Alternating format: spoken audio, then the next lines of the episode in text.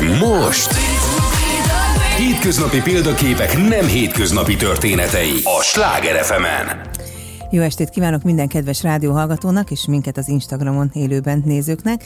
Megint itt egy szerda este, amit hát bevallom mindenkinek, hogy olyan nagyon várok, mert nekem van a legkivételezettebb életem szerintem mindannyiunk közül, hiszen minden szerdán este kapok egy olyan löketet és egy olyan energiafröccsöt, ami aztán egész hétre velem marad. A mai vendégem sokat fog beszélgetni családról, hagyományokról, gyökerekről, indítatásról, és aztán arról is, hogy milyen érzés megélni azt, amikor több terméken, terméken termékcsaládon és terméktípuson is a saját vezetéknevünket látjuk viszont. Nem fogom szaporítani a szót, mert oly sok kérdésem van hozzá. Szeretettel üdvözlöm Gere Andreát.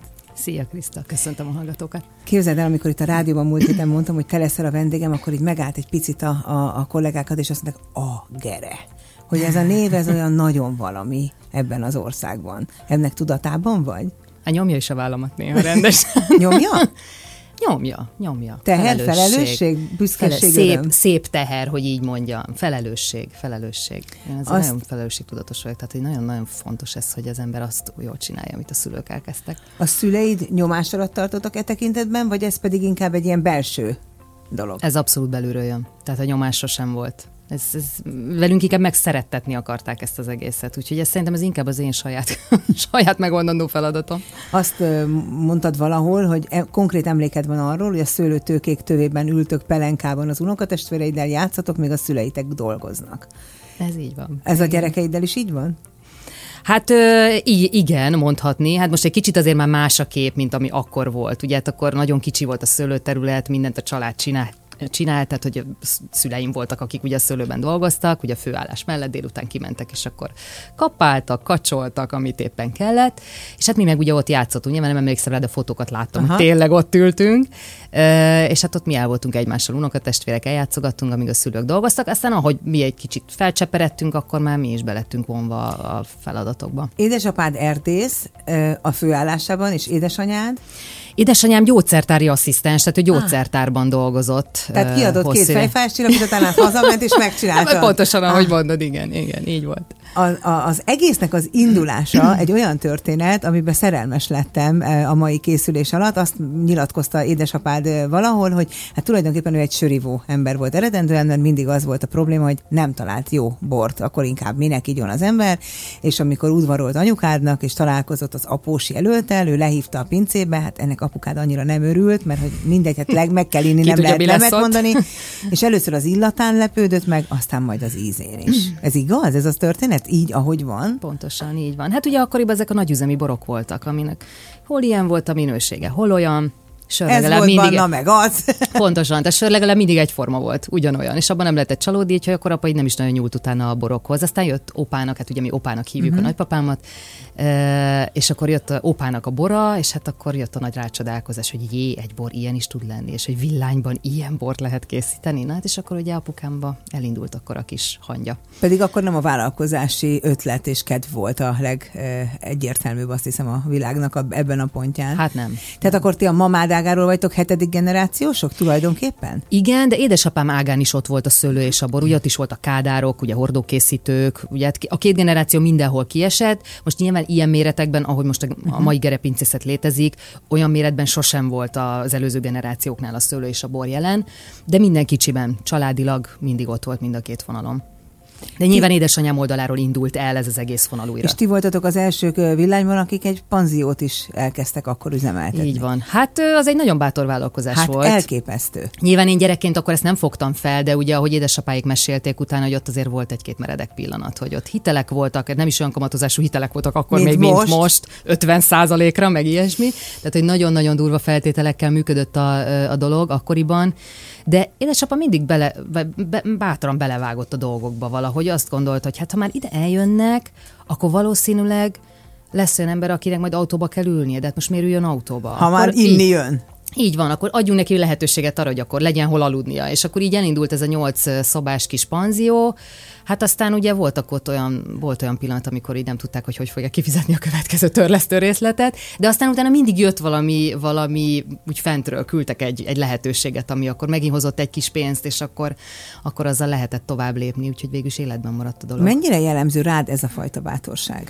hú, apa nagyon bátor, én ennyire nem vagyok. Én valahogy ezt egy kicsit szerintem, biztos a női mi voltomból is fakad, hogy azért egy kicsit törekszem a biztonságérzetre. Azért szerintem ez benne van egy, egy nőben, legalábbis bennem, uh-huh. bennem van. Um, annyira nem vagyok kamikáze, mint apa. Tehát így megy, aztán nem is gondolja végig sokszor, hogy, hogy most ebből hogy lesz, mint lesz, ő ilyen ráérzés, és nagyon jó rá, megérzései vannak.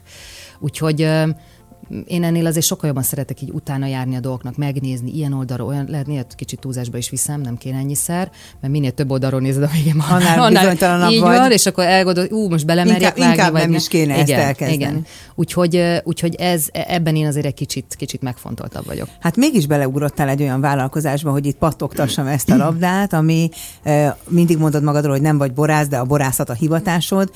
Na de hát a női kozmetikumok piaca azért az egy elég hogy is mondjam, ha telítetnek nem is mondhatom, mert mindig újra és egy újdonságra szükség lehet, de azért mégiscsak egy eléggé ismert piac nagy szereplőkkel, és te mégis erre a piacra ugrottál át néhány éve. Egy olyan időszakban, épp mondtam neked, sosem felejtem el, 2019. decemberében kaptam egy ajándékcsomagot egy PR ügynökségtől kivettem belőle egy, egy olyan terméket, akkor én még azt sem tudtam, hogy ebben mi van, valahogy a hír, hogy ez készül, nem jutott el hozzá.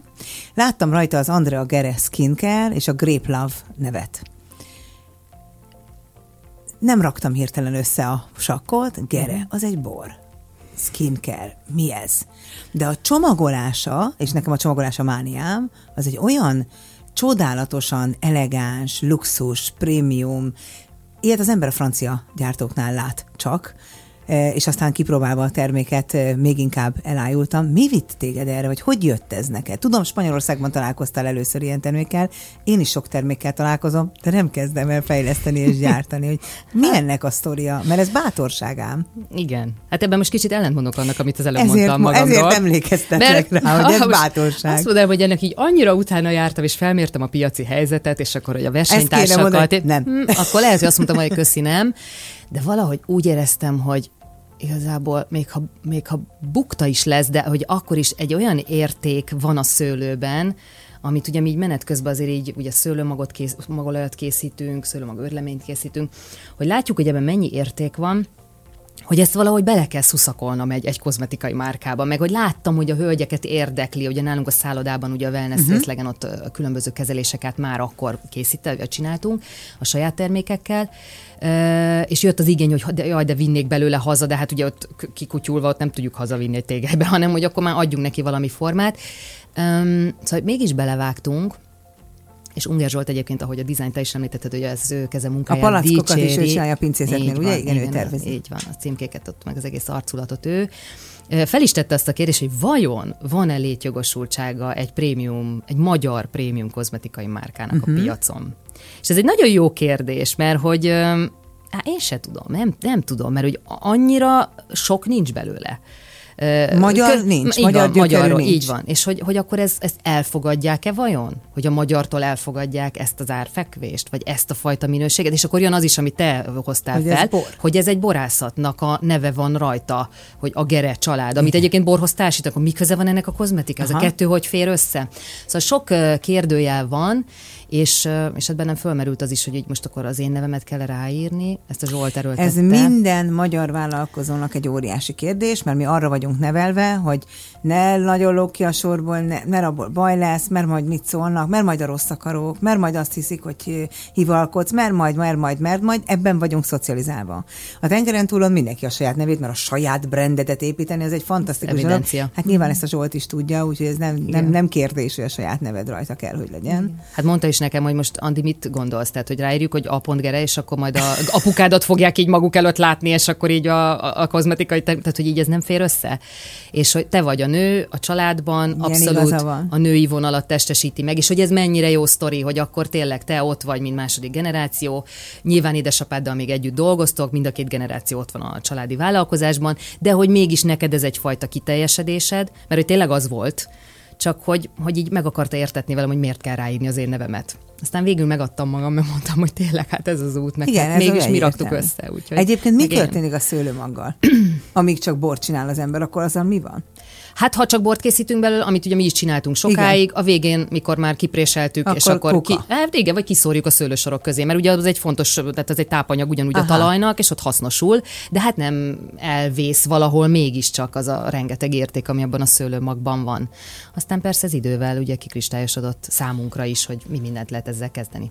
Hát kikristályosodott, de egyébként csoda, hogy nem adtad föl, szóval én biztos vagyok benne, hogy lehet, hogy te elhiszem neked, hogy nem érzed magad egy bátor lánynak, de szerintem bátra vagy, mint bármelyikünk, mert ezt, ahogy említettem, 2019. decemberre, pontosan két és fél hónappal azelőtt, hogy minden bezárt, mert megtalált minket a pandémia és a Covid. Egy ifjú vállalkozó, már nem csak a korodban, hanem a termékedben is. Hogy éli azt meg, hogy piacra került a termék, csodálatos sajtóbemutató, kiküldve a sok-sok pérajándék, egy, kettő, három, zárás. Hát nagyon fájt a szívem, megmondom őszintén. Pont azért, mert én annyira lelkes voltam, és tudom, hogy amikor megérkeztek az első termékek, kész volt, odaraktam a nappal, emlékszem, este 10 óra volt, odaraktam az asztalra, és így a nappal lefotóztam, és küldtem az Unger Zsoltnak, meg Sinka Pálinkás Ritának, ugye, aki a bőrgyógyász, akivel együtt dolgoztunk, mm. és mondtam, hogy nézzétek, végre itt van, és milyen szép lett, és megszagoltam, és jó, és egy, szóval így annyira nagy öröm volt bennem, és akkor jött ez a kvázi pofon, hát nem volt egyszerű, és azért én hajlamos vagyok arra, hogy hú, hát akkor most ez szegény tényleg úgy, úgy ez az ember, hogy az ág is húzza, tehát, hogy ilyen égi jelek, lehet, hogy mégse kellett volna ezt az egészet, hogy akkor Jaj. most így, de, de aztán valahogy így, ahogy mentek, ment az idő előre, és valahogy egy kicsit másképp is tudok már rá tekinteni, hogy ennek lehet, hogy ha nem is közvetlenül így ez volt a feladata uh-huh. ennek a kozmetikum családnak, hogy én most ezzel egy piacot robbantok, vagy nem tudom, mit csinálok, hanem hogy egy kicsit engem segít elhelyezni ebben az egész családi kontextusban, vagy legalább ad egy kezdő lökést, hogy valahol úgy engem is beleraknak úgy ebbe az egész, nem csak úgy képzelik, hogy akkor ott van a Gere Attila, és akkor mögötte a kislánya valahol, aki majd ott egyszer majd valamit csinálni fog, vagy majd átveszi, hanem hogy, hogy egy kicsit úgy elindította az én saját vonalamat, és ez úgy nagyon szépen rácsatlakozik De így jó a családi vállalkozás. Tehát próbálok rá így is tekinteni egyébként. Apukád mennyire volt partnered ebben? Ja, hát ő abszolút. Apa Ap- nagyon. igen? Mm, apa nagyon. Bármennyire is nőies témáról van Igen, szó. az ember nem tudja eldönteni, hogy ebben ő látott fantáziát, vagy csak azért, hogy neked is lehessen önálló dolgod, vagy az üzletet is látta benne. Nem, nem, ő abszolút. Igen, meg apa is valahogy úgy van vele, hogy sokszor nem, nem is mindig az üzletet nézi benne, hanem hogy nyilván az, hogy teremtesz egy értéket, és, és vagy én is ilyen vagyok, hogy nem azt kattogtatom ott a számológépet, hogy akkor most mi fog ebből kijönni, lehet, hogy üzletasszonyként ez nem annyira jó hozzáállás, de, de hogy az értékteremtés nekem az, hogy mit, mit lehet ebből kihozni, és hogy apa is látja azt, hogy tényleg mi van a kezünkben, hogy milyen értékes alapanyag, mm. és hogy tudjuk, hogy hogy termesztjük a szőlőt, meg hogy mert abból olyan bort szeretnénk készíteni, olyan minőségű borokat, és hogy mi ennek a szőlőmagját használjuk fel, és akkor az nyilván egy értékesebb szőlőmag, mint hogyha egy tömegtermelésből származó szőlőből préselnéd ki az olajat, vagy szőlőmagjából préselnéd ki az én, olajat. Én itt hétről hétre, és azért most már tényleg mindjárt átfordulunk a második éven, februárban kezdődött ez a műsor, azt tapasztalom és azt hallom, hogy nem nagyon van itt olyan sikeres vállalkozó, vagy sikeresen önmagát építő, akinek a pénz az első top három szempontja között egyáltalán ott lenne, és ha a saját életemet nézem is így van. Tehát mm. vannak ügyeim, misszióim, hivatásaim, de nem a pénz az első mm-hmm. számú, úgyhogy én ezt abszolút értem, és kicsit azt is érzem, hogy az ilyeneknek ad szerencsét a jóisten. Mm-hmm. Valahogy. Igen, nekem sokkal többet ér az, amit ugye neked is mondtam, hogy mennyire jó érzés, amikor kapok teljesen ismeretlen hölgyektől SMS-t, vagy egy üzenetet, hogy hú, Andrea, kipróbáltam a kozmetikumot, és fantasztikus volt, vagy küldenek nekem egy fotót, hogy éppen a barátaikkal borozgatnak, és a gerebor van az asztalukon, és hogy jaj, milyen jó élmény volt, és hát ez mindennél többet ér, amikor adsz, és hogy, hogy hozzáteszel az embereknek a jó érzéséhez, és hogy az az estéjük az attól is szép lett, hogy egy jó palacbort bontottak ki. Hát akkor nyilvánosan is elmondom neked gyorsan az én történetemet, hogy én a Gere miatt iszom egyáltalán bort, csak hmm. akkor még a Veninger nevű társal volt, akivel tudom, hogy jó barátságban Ez ma is maradt. létezik még egyébként. Volt nektek akkor egy gyönyörű bordó címkés Phoenix küvé, küvé Phoenix nevű Gere és Veninger küvé Phoenix nevű borotok, és én azelőtt soha életemben nem ittam bort, 20 éves korom második felében voltam, kaptam egy cégtől karácsonyi ajándéknak, megkóstoltam, és megpecsételtetett a sorsom a vörös borok irányába, úgyhogy Hát ez látod, is ezért érdemes történet. csinálni. Ha már ilyet hallunk, ez már, ez már öröm. A szállodát, már már ez egy nem panzió, ma már szálloda, ma már étteremetek is van, van a borászat, nyilván a termékekkel együtt, szőlőmag olajjal is foglalkoztok, mint külön termékkategória, és itt a skincare. Ennek az egésznek egy vezetője van, és az te vagy? Hát most azért úgy párhuzamosan vagyunk azért még édesapával, de ő már egyre kevésbé akar. Milyen szép mint a példája vagytok ti a generációváltásnak. Igen, igen, valahol, valahol szerencsés is a helyzet. Szerintem az, hogy apa-lánya viszonyban vagyunk, és nem apa-fiú, mert ott azért mindig van erősebb, egy kicsit erősebb a konkurálás Aha. szerintem. De az apa-lánya viszony az mindig egy kicsit olyan sajátságos szerintem, és, és, és nekem ez talán egy kicsit könnyített is a, a dolgaimon. Én nagyon szeretek apával. Nekem apa példaképem. Igen, Tehát ezt nekem mindig mondod, abszolút... és ennek, hogy hogy örül? remélem hallja, vagy remélem tudja. De hogy tényleg annyira, annyira jól, jól csinálja a dolgokat. Persze nyilván ő is hibázik, de ő egyszerűen egy túllendül. Tehát, hogy persze mindenki hibázik, és nincsen, aki mindent tökéletesen csinál. Úgyhogy ketten csináljuk, most már ugye ott a férjem is, és ugye nekem hogy azért kicsi gyerekeink vannak, én azért elég most így az elmúlt három évben kicsit úgy kiestem a, a folyamatos Egy napi és három? Igen. Mm dolgokból, most már kezdek azért úgy jobban vissza-vissza kúszni. Nyilván sosem volt, a, voltam meg a munkám nélkül, tehát azért munka, hát nem is nevezném ezt munkámnak. Szerelem. Szerelem, így van. tehát nekem azért ez mindig kellett. De azért apa most már így, így, így szeretne így vissza-vissza lépni, és így lehet, hogy talán én vagyok, aki még egy kicsit jobban kapaszkodik belé, hogy ad nekem egy biztonságérzetet, hogy ott van, és akkor így mondja, hogy jó, jó, mondom, apa lesz egy megbeszélés, akkor gyere el, légy és most itt komoly dolgokat kell eldönteni. Jó, jó, ott leszek, és akkor nem jön és akkor így hívom, apa, hol vagy? Ja, most elfejtettem, amit nem érek rá, de ő ezt tudom, hogy direkt csinálja, mert Aha. nem akarja már, nem akarja. Azt döntsétek el ti, vagy Tehát ez milyen ki. bizalom? Hát én számtalan Igen. embert ismerek, akinek a szülei nem képesek átadni igazából az önálló vezetést, ettől a fiatal generáció szorong, folyamatos a konfliktus, Igen. tehát hogy ez egy áldás, hogy akkor ez nálatok nem így Igen, van. nem, ezt, ezt az én szüleim abszolút nagyon intelligensen csinálják szerintem, úgyhogy én remélem, hogy majd én is így fogom tudni kezelni Hát nyilván ezt. megteszteltek és látták, hogy nincs okuk az aggodalomra. Hát lelkiismeretesek vagyunk, nyilván most többes szám mondom, a férjem is azért ö, ö, hasonló kaliber, hát maximalisták is vagyunk, ami nem tudom, néha, so, néha áldás, néha megálltok. De, de hogy látják, hogy szeretjük, és hogy a szívünkön viseljük ezt az egészet, és hát próbáljuk legalább olyan jól mhm. csinálni, mint ahogy ők. Férjed mit csinált ezelőtt? Mert aki velét belét szeret, annak a pet, tehát az, azt lehet tudni, hogy ez csomaggal együtt van, mert hogy te ott vagy villányban, és nincs valószínűleg az a férfi, aki miatt ezt az egészet te ott agynál. Tehát, hogy ő mit csinált hát, ezelőtt? Igen, igen. Ebben mindig szoktam mondani, hogy szerencsésebb lennék a férfi lennék, mert egy kicsit könnyebben lehetne De akkor nem lenne apalánya. De akkor nem lenne apalánya. Akkor megint meg más lenne, megint más lenne a helyzet. Hát igen, engem így csomagba lehet venni, nyilván ezért én ezzel tisztában voltam, hogy nem vagyok mm. kis falat ilyen szempontból senkinek. De hála Istennek azért a férjem olyan közegből jön, ahol van ennek előélet az Aha. ő családjukban is, tehát az édesapja is ugye abszolút a gasztróvonalról jön, meg a borok világából ő is boros iskolát üzemeltet, tehát hogy én az ő édesapját már 90-es évek óta ismerem. Az más kérdés, hogy ővel nem találkoztam, amit a férjemmel nem találkoztam jó ideig, hanem csak 8 évvel ezelőtt először.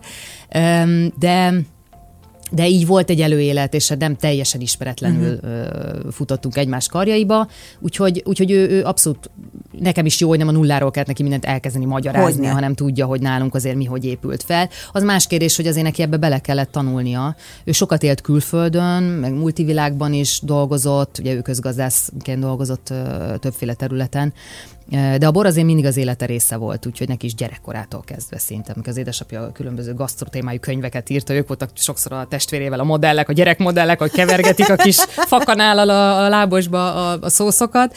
Tehát, hogy Sőt, ezt el kell mondjam, mert nekem volt egy társas játékom gyerekkoromban, amit nem is tudom, Zaubertopf, bocsánat, németül mondom, egy német, német nevű varázsfazék, de két wow. nyelvű volt, és de nekem egy egyik kedvenc társas játékom volt, és mint kiderült, ezt az apósom fotózta az egész társas és konkrétan a férjem van rajta a Megvan még? Megvan. De jó. És amikor költözött az édesanyja, lehozta ezt a társas játékot a padlásra, és mondta, hogy te láttad már ezt a társas? Nézem, hát mondom, tök jó, hát ezzel játszottam egész gyerek gyerekkorom. Azt mondja, tudod, hogy ez ott ki? Azt mi az én vagyok.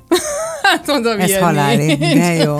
Úgyhogy, na hát szóval láttam már, hogy gyerekkoromban, és csak nem tudtam, hogy ő lesz a férjem. Pedig milyen vicces lett volna, az lenne a történet, és mindig a doboz tetejét ölelgettem, hogy egyszer majd ő lesz a férjem. Hát az lett hát az csodálatos Te is közgazdász vagy eredendően, Igen. csak aztán az adóilleték és vám tárgykörből elég gyorsan eljöttél, és elmentél sok-sok boriskolába tanulni, bort szakérteni, bort ismerni, bort kóstolni, egészen Londonba is, ugye a, a Master of Wine előiskolájába. Mm.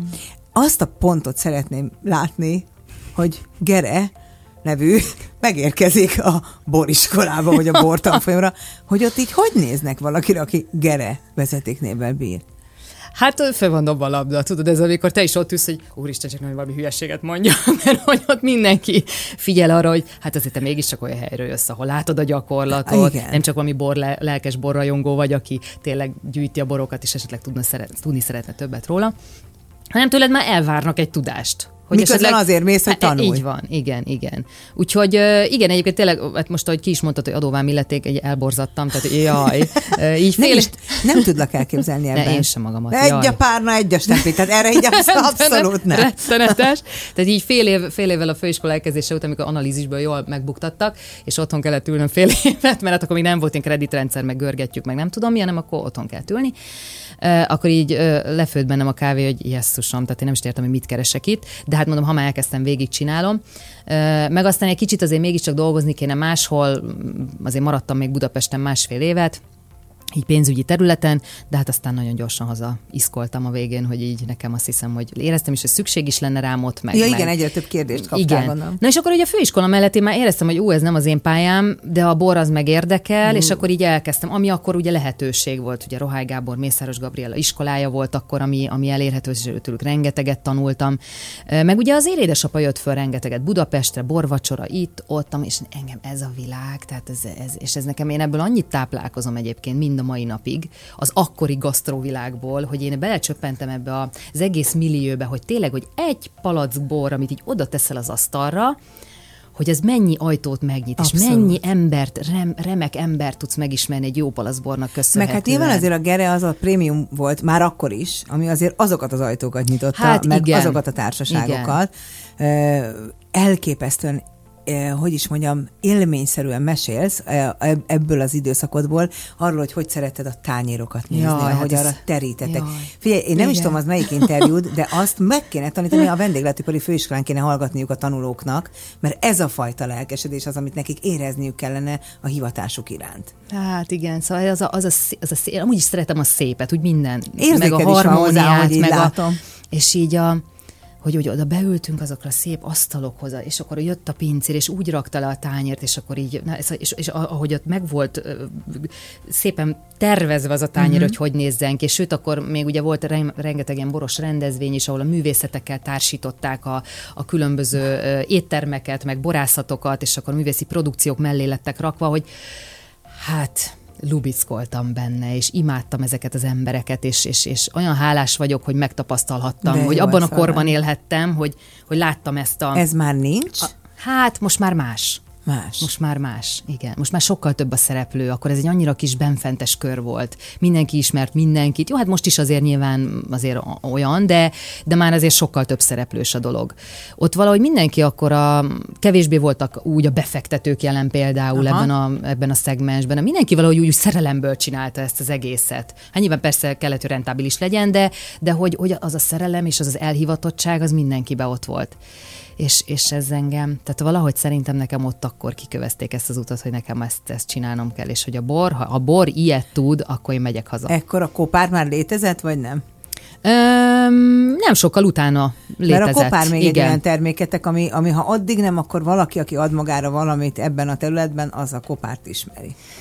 Hát igen, ez, ez hála Istennek tényleg, tényleg így van, hogy azért a vörösborok között így a, tényleg az elsők között tartják számon, hogy, hogy tényleg meg amit, amit sokan is ismernek. Hát sokat is kell dolgozni érte, hogy ez így, így maradjon. Tehát. Mennyire van köze ehhez a minőséghez annak, hogy ti teljesen organikusan vagytok gazdálkodók, tehát hogy bio, így, azt így mondják így van, igen. Tehát, hogy a papád azt mondja erről, hogy nem terhelitek le a tőkét, nem szipolyozzátok ki, uh-huh. ezért az energiája alulra is tud menni a gyökereibe, és egyáltalán nyilván ennek sokkal, uh-huh. uh, hát hogy is mondjam, szofisztikáltabb magyarázata is vannak, de ez hozzájárul a minőséghez? Abszolút. Tehát az, hogy te nem zsigerelsz ki egy tőkét, hanem hogy nem kihasználod azt a növényt, hanem élsz az ő értékeivel. És pont egyébként ez egy eklatáns példája annak, hogy amikor mondjuk a nagyüzemi gazdálkodásból, te rendszerváltás után meg Igen. tudtál venni területeket, hát azokat a tőkéket agyon terhelték évtizedekig. Akkor azokat ki kellett szedni? Azoknak az élettartama már utána nem volt. Egy idő után ki kellett vágni őket. Ez ugyanúgy, mint az embernél a stresszfaktor. Ah. Ha folyamatosan stresszben éled az életedet, és állandóan a feszültségben vagy, hát nyilván nem fogsz száz évig élni, hanem hogy valószínűleg Aha. ez meg fogja rövidíteni az életedet. És az a szőlőtőkére ugyanez érvényes. Tehát, hogyha őt szépen hagyod dolgozni, ő kényelmesen be tudja érlelni ezt az 5-6-7 fürtöt, amit rajta hagysz, most ugye a nagyborokról beszélek, hogy a kopárt említetted, akkor ennyi fürt van egy tőkén, akkor ez szép kényelmesen meg tudja tenni. És ugye nyilván egy sokkal mm. értékesebb alapanyag is születik, amiből ugye el lehet készíteni egy kopár ö, kaliberű bort. És hát az organikus gazdálkodás meg ugye már erre tesz rá kvázi egy lapáttal, Aha. ahol ugye nem használsz permetszereket, hanem abszolút természetes szerekkel, narancsolajjal, különböző alga kivonatokkal, permetezel. Nyilván ez egy preventív ö, ö, módszer, mert hát olyan, mint amikor az ember ugye tél előtt elkezdi az immunrendszerét erősíteni, mindenféle vitaminokat szed, és akkor ellenállunk majd a betegségeknek. Hát az organikus művelés abszolút erről szól. Tehát, hogy kondicionálom a növényt, hogy amikor majd jön a betegség, akkor ő egy vitális, erős növény legyen, és akkor nem fogja őt annyira Milyen hazavágni. tűnik, miközben Igen. biztos nagyon nehéz. Így van. Hát az biztos, hogy több munkát igényel, többet kell permetezni ezekkel a szerekkel, de, de valahol úgy gondoljuk, hogy ez, ez így hosszú távon kifizetődő, mert, mert többet kapsz vissza a borban utána, komplexitásban. Igen, igen, meg hát azt is jelenti, engem nagyon meghatott az a mondata édesapádnak, hogy ő nem akarja majd, akkor még amikor ezt nyilatkozta, nem voltak unokái, de hogy nem akarja majd, hogy az unokáik vegyszermentes övezetben játszanak majd a földön, a szőlőben. Igen. És hát hogy mennyire Egészen jó, hogy kiviszem megható. Ádámot, a kisfiamat, aki ugye a három éves, és akkor azt mondja, hogy nyugodtan vegyél le a szőlő bogyóról, vagy a fürtről egy bogyót, és edd meg, mert hogy nincs, nem lesz semmiből, nem azt, hogy meg haza kell vinni, megmosni, és akkor majd akkor egyél belőle, hanem hogy nyugodtan leszedheti, és akkor csipegethet. Egy ilyen top terméknek, mint például a kopár, vagy, vagy ez a küvé Phoenix, amit említettem, vagy a, a lila címkés Annó Cabernet Franc, ami most uh-huh. hoztál nekem más címkő, és olyan jó, hogy tudom, hogy ez létezik. Mennyire, és ezek top termékek itthon, mennyire könnyű a piacra lépés külföldön? Hát az mindig egy nehéz, nehezebb falat. Az mindig egy nehezebb falat. Um, nagyon sokat dolgozunk ezen, egyébként borvidéki szinten is, azt, hogy, hogy villányt magát prezentáljuk, Aha. hogyha azzal a villanyt erősítjük a piacon, és azt megismertetjük, akkor már ugye azon keresztül Igen, akkor már régiót nem kell elfogadtatni. Így van, igen. De ez mindig egy kicsit nehéz, főleg azért, mert a magyar borokat nem ismerik, és hát nem csoda, mert ugye azért a bortermelésünknek a nagy része az itthon fogy el, tehát a magyar piac ugye felszívja. felszívja. És nagyon kevés az, ami külföldre kerül. Szignifikánsan nagy mennyiségben nem is tud megjelenni, tehát hogy itt ilyen hipermarketekben, ahol tényleg tudsz a tömegekkel kvázi találkozni, az a lehetőség nem adott, mert nincs, nincs annyi termék. Annyi, De de az, hogy jó helyeken ott legyünk, és hát mindig az osztrák példát szokták hozni, az osztrákok milyen jól csinálják, és egyébként tényleg nagyon jól csinálják. Jó, de mondjuk lehet, nem a 90-es évek elején kezdték, gondolom. Hát nem, igen. Mert igen. azért nekünk ez is van, nem, hogy a rendszerváltozás után kezdtük Igen, de, de ő náluk is voltak azért botrányok, úgyhogy ami, amik, amikből fel kellett nekik Aha. állni, és mégis nagyon jól megcsinálták. De hogy jó éttermekbe legyünk ott, jó borszaküzletekben, amivel a presztízsét megteremtjük ezeknek a boroknak, mert tényleg nagyon jó borok vannak Magyarországon. Hála jó Istennek, rengeteg jó pincészet van, és most tényleg már bármilyen bort akarsz inni, a könnyű fehértől a testes fehérig, a nagyvörösekig, vagy, vagy pesgőig, mindenből megtalálod a nagyon jót, úgyhogy el van a No, hát ezekről szerintem. a nagyon jókról is fogunk beszélgetni, de most a rádióhallgatókat kicsit elengedjük magunktól, mert híreket, időjárás jelentés és közlekedési híreket fognak hallgatni, aztán majd folytatjuk velük mi is. Nem kellett belét folytanom a szót, mindig úgy félek, hogy modortalankodni kell, de, de szerencsére ne. Őrület, nem? ne. Én is pont ezen gondolkodtam, mert ilyenkor Zoli, aki a mi eh, technikai vezetőnk, hogy ilyet mondja, mutat két percet, és akkor ilyenkor Aha. most elkeseredtem, hogy már is, nem már. Nagyon fura. Hát jó társaságban jól telik, jól telik az idő. Neked melyik a kedvenc borod egyébként? Hú, hát ez nagyon nehéz megmondani. Mely, mikor melyik, tudod, hogy most van, amikor a friciben, hogy éppen egy jó kis habzóra Jaj, hát vágyom. Na, hát most amikor két teraszra kiülsz és meleg van, akkor annál jobbat nem is kívánnék már, hogy a saját szortimentből. Hát amikor meg ezek a jó kis bekuckózós hideg esték vannak, akkor meg nagy vöröseket, tehát fran, kopár, tehát én, én, én nagy fran vagyok. csak a testeset szeretem mm, Na, hát akkor te mi emberük. Én abszolút. a villanyú borvidék embere. Ja, igen, igen. Aha. És fehérből meg nem nem, nem mondom mit, de nem magyar bor az, ami Aha. fehérből az én Aha. kedvencem. Uh-huh. De nem is ismerem a magyar fehérborokat, úgyhogy itt uh-huh. ez egy játus, majd bepótolom. Mindig van bor az asztalon nálatok? Hát igen. Azért, hát, hogy igen. Sőt, tehát most már odaig jutunk, hogy a nagypapa, hát apukám ugye jön azért le az unokáihoz rendszeresen, és hát ád, mindig nagypapát megkínáljuk, akkor valami borra, mindig kezdősen kielemzünk valamit, hogy először nyilván nem saját bort, hanem másoknak a borait kóstoljuk ilyenkor, vagy otthon, vagy hazait, vagy külföldit. És hát Ádám kisfiam az már, papa megérkezik, akkor már megy a poharas vitrinhez, hogy akkor hozzuk a poharat. De nálatok ez Megkóstoljunk valami bort. Hány éves volt, amikor először ittál bort? Ja, ezt meg szokták kérdezni, de fogalmam nincs. De én nem, én nem is szerettem a vörös bort először. Így apa, emlékszem, hogy nekem, amikor már azért ihattam bort. Hát de nyilván nem vártatok 18 éves Nem, nem, nem, de hogy is, hát azért biztos, hogy már ilyen 13-4 biztos, hogy volt, amikor már kóstolgattam. És akkor apa a balatoni balatoni fehérbort szerzett nekem mindig, hogy nekem azt tetszett akkor valami. Úgyhogy tehát így elég gáz így utána visszagondolva, de, de nem baj, aztán szépen ráálltam én is így. De ezt fel kell építeni, tehát hogy aki most így ismerkedik a borok világával, nem lehet az, hogy azonnal a kopárral kezdünk, nem. tehát akkor el is riasztjuk vele azonnal. Igen. Tehát így szépen a könnyű gyümölcsös borokkal kell elkezdeni, és akkor így szépen felépíteni. Aztán. Na, bele is kapaszkodom ebbe a könnyű gyümölcsösbe, mert amikor az ember látja a bor szakértőket kóstolni, akkor kinek-kinek az az érzés, hogy úgy szeretném megtanulni, és érezni benne azt a málnát, meg azt a szamócát, de még élek nem fogom. A másik fele az embereknek meg vinyogva röhög, hogy igen, persze, kell frücskölni, meg fröcskölni, meg szagolni, hogy ez tényleg ehhez érzékel, és akkor valaki tényleg nem érzi soha, vagy ez gyakorlat teszi a mestert? Gyakorlat teszi a mestert. Tehát egy idő után, ha sokat kóstolsz, megér, megillatolod, meg megérzed? Persze.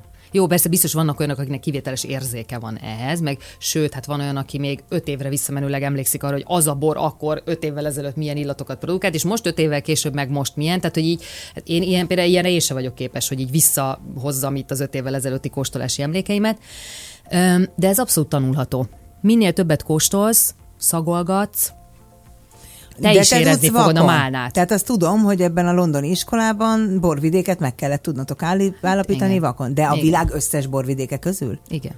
És neked ez megy? Szűkíteni kell a Micsoda kört. fantasztikus tudás, hát, ez, ez tök menő. Azért nem mondom, hogy ezt mindig eltalálom, tehát azért, hm, de hogy ugye ezt megtanultuk, akkor szűkíted a kört. Ott mi nem lehet, ezt kizársz, mi az, ami nem lehet. Ó, és akkor érdekes. szűkül a kör, hol vagy hol járunk. Na, akkor most meg déli, inkább, vagy kicsit a északabbi területről van. Tehát így, és akkor így kizársz. És aztán utána, akkor már jó, egyre jobban figyelsz a mélységekre, és akkor egyszer eljutsz azért valahogy a, közeli, a közeli ponthoz, ahonnan az végül, végül is származik.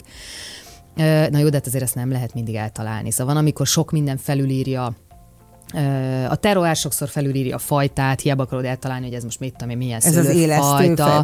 Nem a, ter- a maga a termőtája, Áj, honnan áj. jön. Tehát, hogy ugye annyira erősek a talajnak az adottsága, és annyira dominálnak a borban mondjuk az ásványos ízek, hogy azt majd teljesen felül tudja Aha. írni egy fajta jelleget, ami mondjuk egy adott esetben mondjuk egy Cabernet Sauvignonra jellemző, vagy mondjuk egy Chardonnayra, és akkor annyira ráül maga a, a termőtájnak a jellegzetessége a bor ízére, hogy akkor az viszi az ízképet teljes egészében. De hát ez egy fantasztikus tudás, ami Igen, a te fejedben hát izgalmas, van. izgalmas, nagyon jó. Ez ilyen véget nem érő tanulás. Jó hír, hogy akkor ez nem csak hókuszpók. Ne, nem. hát sokan hiszik azt. Hát ugye most e, ilyen márkájú pohárból, már ez például igaz? hogy van egy, nem, azt végül is itt ki lehet, kimondhatnánk, de tényleg nem akarok senkit, meg azt tudom, hogy ti hogy vagytok, kivel, mi, hogy, de hogy van egy ilyen mondás, hogy az alakja is számít a pohárnak, hogy az hogyan oxidálódik, hogy érkezik a szádnak melyik pontjára, és akkor más lesz az íze. Ez így van. Hát ugye nem véletlenül vannak a pohárcégek. Több is, meg azon belül is ugye kísérletezgetnek, hogy ez a burgundi típusú, az a bordói, és akkor... Szóval akkor ez igaz? Abszolút, persze. Már másképp koncentrálódnak az illatok, van, amelyik nagyobb felületen levegőzik, sokkal jobban megnyílik. Ezek, ezek, ezek meg a hatalmas tapasztalat van, úgyhogy nem humbuk. Ha valaki kap egy kerek születésnapra, vagy vesz magának egy-egy jobb palack, drágább bort, általában fölteszi a szekrény tetejére, uh. előveszik húsz év múlva, és baromira meg vannak lepve, hogy a méreg drága bor, hát inkább a csapban kellene, hogy végezze, mert már főzni se jó. Igen. Hogyan tárolják otthon, akiknek nincs pincéje az emberek ezeket az egy-egy palackokat, amiket eltesznek esküvőre, eljegyzésre, tudod? Hát igen, hát a szekrény tetejére semmiképp, és ne is állítva. hát az, a, az tényleg a legrosszabb verzió. Most, hogyha valakinek, tehát tényleg nincsenek olyan ideális körülmények, hanem, tehát hogy nincs olyan hely, ahol, az, ahol azért valamennyire konstans a hőmérséklet, tehát nincsenek hatalmas kilengéssel. De akár 30 fok konstans? Hát nem. az azért nem, az azért túlzás, tehát uh-huh. az, az azért nem jó hosszú távon a bornak, de hogy ilyen, mit tudom én, 14 és mit tudom én, 21-2 fok Aha. között mozogva, az még, az még elviselhető. de, de hogy ne legyenek nagy kilengések a, a hőmérséklet, akkor azt mondom, hogy még, még viszonylag jól el lehet tárolni a bort, de ne évekig. Tehát ahhoz most, azért... most neveletlen leszek, mert belét folytom a szót, mert össze kell kapcsolnunk, de ezt majd elmondom a hallgatóknak is, hogy hogyan kell tárolni, mert én ezt látom, megveszi, elromlik. És most... Hétköznapi példaképek nem hétköznapi történetei a Sláger fm -en. Hát újra jó estét kívánunk. Gere Andreával beszélgettünk éppen arról, eh, amíg eh, a hallgatóink eh, hírekkel gazdagodtak, hogy amikor veszünk vagy kapunk egy-egy olyan drágább jó bort, akkor miért is ne állítva a szekrény tetején várjuk azt az eljegyzést, vagy a gyerek érettségiét. Tehát konstans hőmérsékleten tartsuk, tizen, azt mondtad, hogy tizen... Hát 14 és ma, 20-21 fok között még ideális. És fekve. Mondom. Én mindenképp fekve, igen. Tehát a dugó az nem szabad, hogy ott kiszáradjon. Vagy valami. Mit gondolsz, nem fogunk erről többet beszélni, a csavaros borokról? Semmi baj nincs velük. Semmi baj nincs. Ez nyilván ez még az, hogy a friss, könnyed borokon csavarzárral van lezárva egy palack, azt szerintem most már itthon is egyre jobban elfogadott. Igen, egyre többet látom. Igen, mert ezeket ugye nem tároljuk hosszú évekig, megvesszük, kinyitjuk, megiszogatjuk, tehát hogy nincsen, nincsen ilyen gond vele. Viszont hát mondjuk, most elmegyünk Amerikába, Kaliforniába, simán lezárnak egy, egy 50-60 dolláros bort is csavarzárral, tehát hogy nem csinálnak ebből problémát. Meg kell szoknunk. Igen, tehát hogy van, ahol ez, ez, ez bevett szokás. Ilyen szempontból, még ha magunkat nézem, mi is azért egy kicsit konzervatívabbak vagyunk ilyen szempontban, mert mi szeretjük a dugóval, azért mégis egy természetes anyag azzal lezárni. Meg megvan az egész rituália. Nem tudom, nekem olyan kiábrándító, amikor. Bor, így... parafaudugó, nekem igen, valahogy így van. Igen, tehát oda jön a pincér, és akkor így kinyitja majd ott egy csavarzárat a 60 dolláros eurós borról. Furcsa, furcsa. Igen, tehát hogy nekem egy kicsit hozzátartozik, akkor betekerjük, kihúzzuk a dugót, megszagoljuk, és akkor utána. Frücskölünk, prötykölünk, szagolunk. Értem, értem. igen.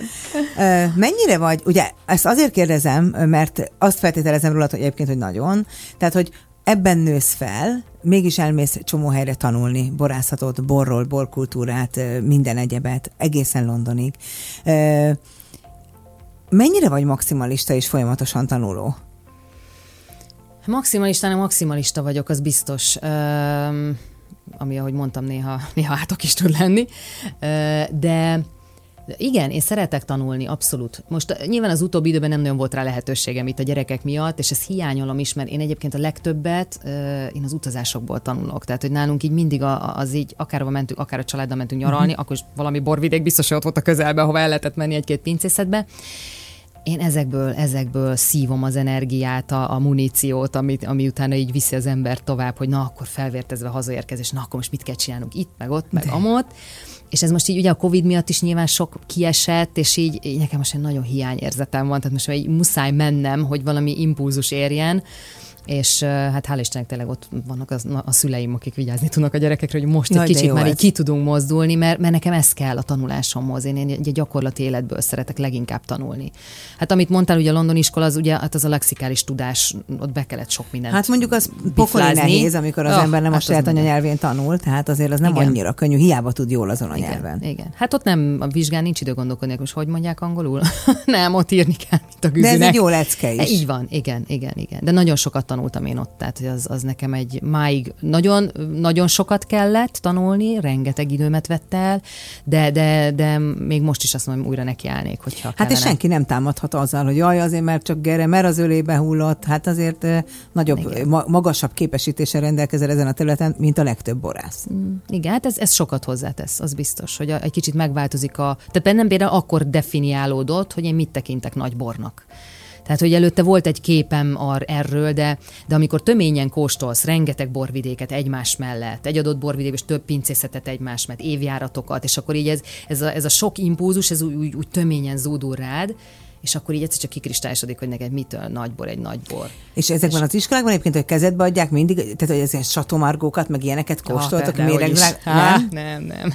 Ugye én ezt eleve távoktatásban csináltam, tehát úgy volt, hogy mi itthon, öten voltunk egyébként, akik ezt elkezdtük ezt a sulit, és itthon volt egy felkészítő tanárunk, Mészáros Gabriel, aki fogta a kezünket, és ő, mert ő neki már megvolt ez a képesítése, és a kóstolókra vele készültünk. Aha. Az elméletet azt nyilván tanultuk, és mi mindig mentünk ki ugye képzésekre is időközönként Londonba, otthonban, meg ugye hát vizsgázni természetesen.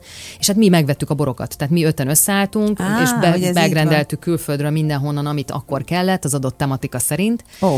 És, és akkor így kóstoltunk. Nem ö, így képzeltem. Nem, á, sátomargókat pukkantanának.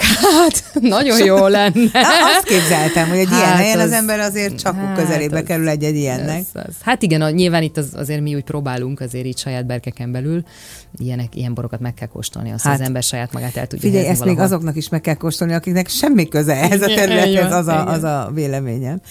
Hogyan töltődsz fel? Mert az, hogy sokan dolgozol, sokat dolgozol, azt érzem, meg hát ugye kérdeztem tőled, hogy most ezért az interjúért jöttél föl Vilányból, és mondtad, hogy igen, ami végtelenül, végtelenül megtisztelő, és köszönöm szépen. Ö, hogyan töltődsz fel? Persze két kicsi gyerek mellett, ez egy furcsa kérdés, de akkor három évvel ezelőttig hogyan töltöttél fel? Hát nekem, nekem a nekem kell a természet, tehát nekem a, nekem a feltöltődés az ott van, hogy, hogy, hogy és ezt mindenkinek felírnám receptre, tehát hogy, hogy nem is megy szabad. tízezer lépés naponta Fricivel. Ej, nagyon képben vagy, igen. Frici, milyen Frici kutya? a labradorunk, ki, igen. A labrador, jó. Igen. Szóval, hogy, hogy valahogy a természethez való kapcsolódást szerintem nem szabad elveszíteni. Tehát, hogy valahogy ahhoz, hogy az ember a realitás érzékét a világban megőrizze, ahhoz valahogy ott kell lenni a természet. És nekem, nekem legalábbis ez adja a legtöbb pluszt. Ki kell mennem az erdőbe, sétálok, hegyet mászok, én nagyon szeretek túrázni, hát most sajnos ez ugye kimaradt az életemből egy ideje, de, de hogy ebbe egy mindenképp vissza fogok uh-huh. húzni, amikor már így lesz jobban lehetőség, mert nekem az az igazi. Tehát, hogy, hogy valahogy úgy érzem mindig, hogy a természetben nincsenek kérdések. Tehát ott annyira evidens minden, hogy ott, ott, ott a természet törvényei uralkodnak. Ott jöhetsz te itt bármilyen okosan, meg ott jössz a nagy gondolataiddal, de hogy, hogy ott csak át kell magad en- engedd ennek. Nagyon fura, hogy ezt mondod, mert én, én, nem, én nem voltam egy természetjáró, tehát hogy sőt, én mindig hirdettem, hogy sétálni ott kell, ahol legalább jobbra kirakatok vannak. Az hogy is fontos. Mert hogy egyébként minek, meg hogy, tehát nem. És aztán ez a, a pandémia teljesen megváltoztatta ezt bennem, hiszen sehol nem lehetett menni, oda meg minek mész jobbra kirakatokat nézni, ahol zárva van. És hát semmit, mit lehetett csinálni? Sétálni. Két kutyánk van, és képzeld el, hogy ez az időszak annyira megváltoztatta a viszonyomat a természettel. Egyrésztről kapaszkodót adott, mert valahogy mindig azt éreztem a fák tövében, hogy ez túl fogja élni, ha törik, ha szakad, ha pandémia, hát akkor, tehát ez a menet, vagy mégis ne, velünk is lesz valahogy, valahogy ez ilyen, ilyen, ilyen a, a, a grandiózusságát mutatta meg Mhm. valahogy, hogy ilyen kis picikék vagyunk mi magunk, és, és megtanultam teljességgel kikapcsolódni, amit ma már viszont csak ott tudok. Uh-huh. Így van, abszolút. én is. És tényleg, én egyébként meg szoktam ölelgetni a fákat, bármennyire bután hangzik, de hogy neke, Nem tényleg hiszem, érzed. Én, én, én legalábbis érzem azt az áramlást, vagy valahogy azokat a pozitív energiákat, amit, amit akkor ott, ott kapok. Uh, nyilván az, hogy kimegyek a szőlőbe, az meg már olyan evidens. Tehát, Meg hát az neked munka. Igen, tehát hogy az valahogy annyira a hétköznapom napjaink része, hogy ott már az úgy fel se tűnik, de, de hogy amikor ugye tényleg bemész úgy az erdőbe, és úgy, úgy ott vagy, vagy hegyet mászol, és akkor úgy, úgy tényleg arra fókuszálsz, amit csinálsz, az nekem az a leg... Mennyire Legleg. más gyereket nevelni úgy, hogy az ember a- ennyire, ennyire nagy területen él, vagy nem is tudom, nem is ez a különbség, szerintem inkább a Budapest, a város-vidék vonzáskör, talán inkább az a különbség. Mhm. Mm-hmm. Mennyire más? Hát én ugye végig gyerekkoromat vidéken töltöttem, és valahogy mindig is ezt szerettem volna a saját gyerekeimnek De a is, mai hogy... gyerek vidéken az iPad-et akarja kirángatni a kezedből, vagy rángat téged ki, hogy menjünk ki futkározni a fűbe? Nem, akar kimenni. Na, Akar ez jó kimenni, hír. Akkor ez jó Istennek. hír. Nem. Hát mondjuk ez nyilván rajtunk is múlik, hogy nem adunk iPad-et a kezébe, vagy nem engedjük, de, de hogy, meg hogy megértetjük, mert nyilván nehéz vele megértetni, hogy ne fogjon iPad-et, meg Aha. telefont, hogyha látja, hogy mi folyamatosan azt nyomkodjuk. De hát nyilván próbáljuk neki mondani, hogy Ádám, ez anyának meg apának munkaeszköz. Tehát, hogy ezt tudatosítsa magába, hogy ez nekünk a munkánk része, hogy Mhm. ezt használnunk kell. De az, hogy, hogy tényleg nekem ez nagyon értékes, hogy ki tudok menni a szőlőterületre a gyerekek, és akkor futkározik, És hogy nézi. vegyél nyugodtan ezt egy szemet. Így Jó, ez nagyon igen. tetszett az előbb. Meg ugye van egy kis majorságunk, ahol állatok vannak, ugye bárányok, meg, meg tyúkok, meg kacsák, meg minden, és akkor oda is elmegyünk időközönként, hogy akkor lássa, hogy ne Hát csak a mesekönyvben lásson kacsát, hanem hogy tényleg tudja, hogy ez Mert azt így, hogy a csirketestét zacskó felé, tudod, van ez a, ez a Igen. klasszikus, hogy mi fedi, hát nejlon zacskó, mert hogy a városi gyerek azt látja. Igen, szóval ez, ez hála Istennek megadatott, úgyhogy, úgyhogy én örülök, hogy így tudom nevelni a gyerekeket, és hogy, hogy ez, ez, ez úgy Ez, az ez egy fantasztikus élmény lehet. része. Igen, igen. Úgyhogy én, én, én, ezt, én ezt tartanám is, hogy nem, meg ugye kérdezik sokszor tőlem is, hogy és akkor villányba járnak óvodába a gyerekek, vagy jár a nagyobbik? Hát mondom, persze. És akkor iskolába hova fog majd jár? De, hogy annyira evidens, hogy viszik a gyereket majd nem tudom hány várossal odébb, és majd ott a nagy és akkor a nagy versenyistálókba Hát, berakosgatod. E, igen, igen. Tehát, hogy, hogy nekem most az, hogy, hogy, hogy óvodás, és te, teljesen egyetem, hogy oda jár óvodába, és, és Az se egyértelmű helyen van. számunkra, hogy te ott laksz. Igen, Hát látod, ezt én tőlem is megkérdezik sokan. Én igen. Mert sokan azt hiszik, hogy én Budapesten lakok, pedig nem. Tehát, hogy én villányban élek, tehát, hogy ott van a, A, ott a családunk. Ott Milyen a, gyakran kell jönnöd ide, vagy bárhova utazni Hát, országon belül? azért, azért van most már jövésmenés. Tehát azért korábban, amíg a gyerekek nem voltak meg, azért így hetente min- minden. Egy, hetente egy vagy két napot Budapestre. És akkor kellett magad jönni. vezetsz? Hát meg akkor a férjem is Aha. Általában, akkor intézünk mindjárt ilyen céges ügyeket is, Aha. Akkor egyben, meg hát nyilván akkor vagy valami borkostoló is van, akkor azokat így összeszervezzük. Most így kezd, kezd megint ez egy szépen jobban visszacsúszni az életünkbe, úgyhogy, úgyhogy most így többet, hetente, két hetente, egy-egy nap azért van. Azért az nem, nem kicsit fárasztó. Persze élmény számba is tud menni, meg sikerek, meg borvacsorák, de azért Igen. ez fárasztó is. Tehát, hogy Hát igen, de nekem ez kell, tehát hogy nekem, én itt is töltődöm. Tehát, hogy nyilván nem tudnék Budapesten élni, de az, az, hogy ide jövök és itt vagyok egy vagy két napot, ez nekem kell. Tehát, hogy olyan jó, hogy itt elmegyek vacsorázni egy jó helyre, és akkor tényleg kapunk egy ilyen kis gasztronómiai élményt, úgyhogy de most is, hogyha itt ezt befejezzük, megbeszéltük a férjem, ha már itt vagyunk, akkor elmegyünk azért egy, egyet vacsorázni, mert hogy ez, ez kell. Ebből és akkor itt alszotok, vagy még hazamentek? Nem, hát még hazamegyünk. Á, azért még haza azért kell hazamegyünk, igen. Szerinted minek köszönhető az, hogy ennyire két lábbal állva maradtál a földön? Tehát, hogy ezzel a névvel, ennyi sikerrel, ilyen termékskálával simán lehetnél egy ilyen kis üvegtoronyban élő királykisasszony, aki persze dolgozik, de hát azért úgy érzékelteti társadalmi szintjét, miközben ennek nyoma nincs benned, közvetlen vagy, olyan üdejelenség, vagy nem tudom, hogy ezt a szót megengeded-e nekem, de hogy, hogy tehát nem, a, nem, nem ez az örökös nő az első gondolatod. Hát nem vagyok. Sokkal inkább egy ilyen self-made, saját erejéből, saját tudatá, tudásából önmagát építő valaki képe rajzolódik ki. Hogy ez minek köszönhető szerinted? Hát biztos a szüleim valamit jól csináltak. Ez csak És, neveltetés? eh, Jó, lehet, hogy genetikai is valamit az ember. választ, nem, csak bizt- keresem. lehet, hogy hoz magával az ember a génekben is valamit. De, de hogy öm, én hálás vagyok azért, hogy nekem így sosem volt evidens az, hogy na, hát akkor ez így van, és ezt megkapod, és mindig, amit kéred, azt megkapod. Nem, meg kell mindenért dolgozni. Aha. Tehát én ezt láttam gyerekkoromtól kezdve, és hogy minket bevontak a munkába is, tehát hogy Kötelező volt? Igen, igen. Hát már egyértelmű volt, hogy amikor Balatonra csak úgy mentünk el nyaralni, hogy az az egy hét, hogy előtte meg kell csinálni a szőlőbe a munkát, és akkor utána lehet menni, és akkor segítsetek ti is, gyerekek. Igaz, hogy ott kapirgáltunk valamit csinálni, nagyon hatékony munkát nem tudtunk gyerekként végezni, de hogy ott kellett lenni, és akkor egy kicsit azért tépkedni a leveleket, kicsit kacsolni, meg nem tudom, de hogy, hogy csinálni kellett, és hogy láttuk, hogy a szüleink folyamatosan csinálják. Igen. És hogy a nagyszüleim is, hát ugye sváb család vagyunk, ott mindig mindenki dolgozott, tehát az ugye egyértelmű volt, hogy nincsen az, hogy most akkor henyélünk, meg hogy lefekszünk, és akkor nem csinálunk semmit, hát bár az sem biztos, hogy jó, hogy az ember ezt így mindig, mindig tehát lelkismert fúdás, amikor éppen nem csinál semmit, Hát ezt mert ez nem jó. mond, mert ez szörnyű. Tehát én Igen. a nyaralásom második napján már úgy érzem, hogy egy hasztalan valaki igen, vagyok, egy igen. lustaság. Hát Ezt az embernek helyre kell tenni nehéz megtanulni magában. pihenni, abszolút. És így lesz a gyerekeidnél is, hogy kell nekik majd segíteni? Hát én, én nagyon remélem, hogy meg kell, hogy ők is értsék azt, hogy, hogy a pénz az miből lesz. Tehát ezt nem csak úgy Sajnos nincs egy fa, mint terem. Igen. Igen, tehát ezért dolgozni kell, és hogy, hogy nem evidens, hogy akkor mindent csak úgy megveszünk a boltba, mert azt úgy megtehetjük, hanem Mhm. hogy ezért, ezért dolgozni kell. És ezt most is próbáljuk tudatosítani már a, a nagyobbikban, aki már azért ért a szóból, hogy, hogy, hogy azért mi most dolgozni megyünk, és ahhoz, hogy ezt meg tudjuk venni, ezért dolgozni kell. Tehát, hogy nem úgy van, hogy csak úgy, csak úgy pottyan. Um, és hát bennünk ez ugyanúgy, tehát mondom, minket így neveltek föl, és valószínűleg ez az, ami úgy két lábon mm, tartotta az embert. Van benned földön. vágy arra, hogy ők majd vigyék tovább? Jaj, nagyon. Nagyon, de nem akarom presszionálni őket, nem? Nem, mert akkor direkt nem fognak jönni Igen, erre. Tudom, igen, ezt gondolom, hogy így igen. van, de azért titkon Igen. ez...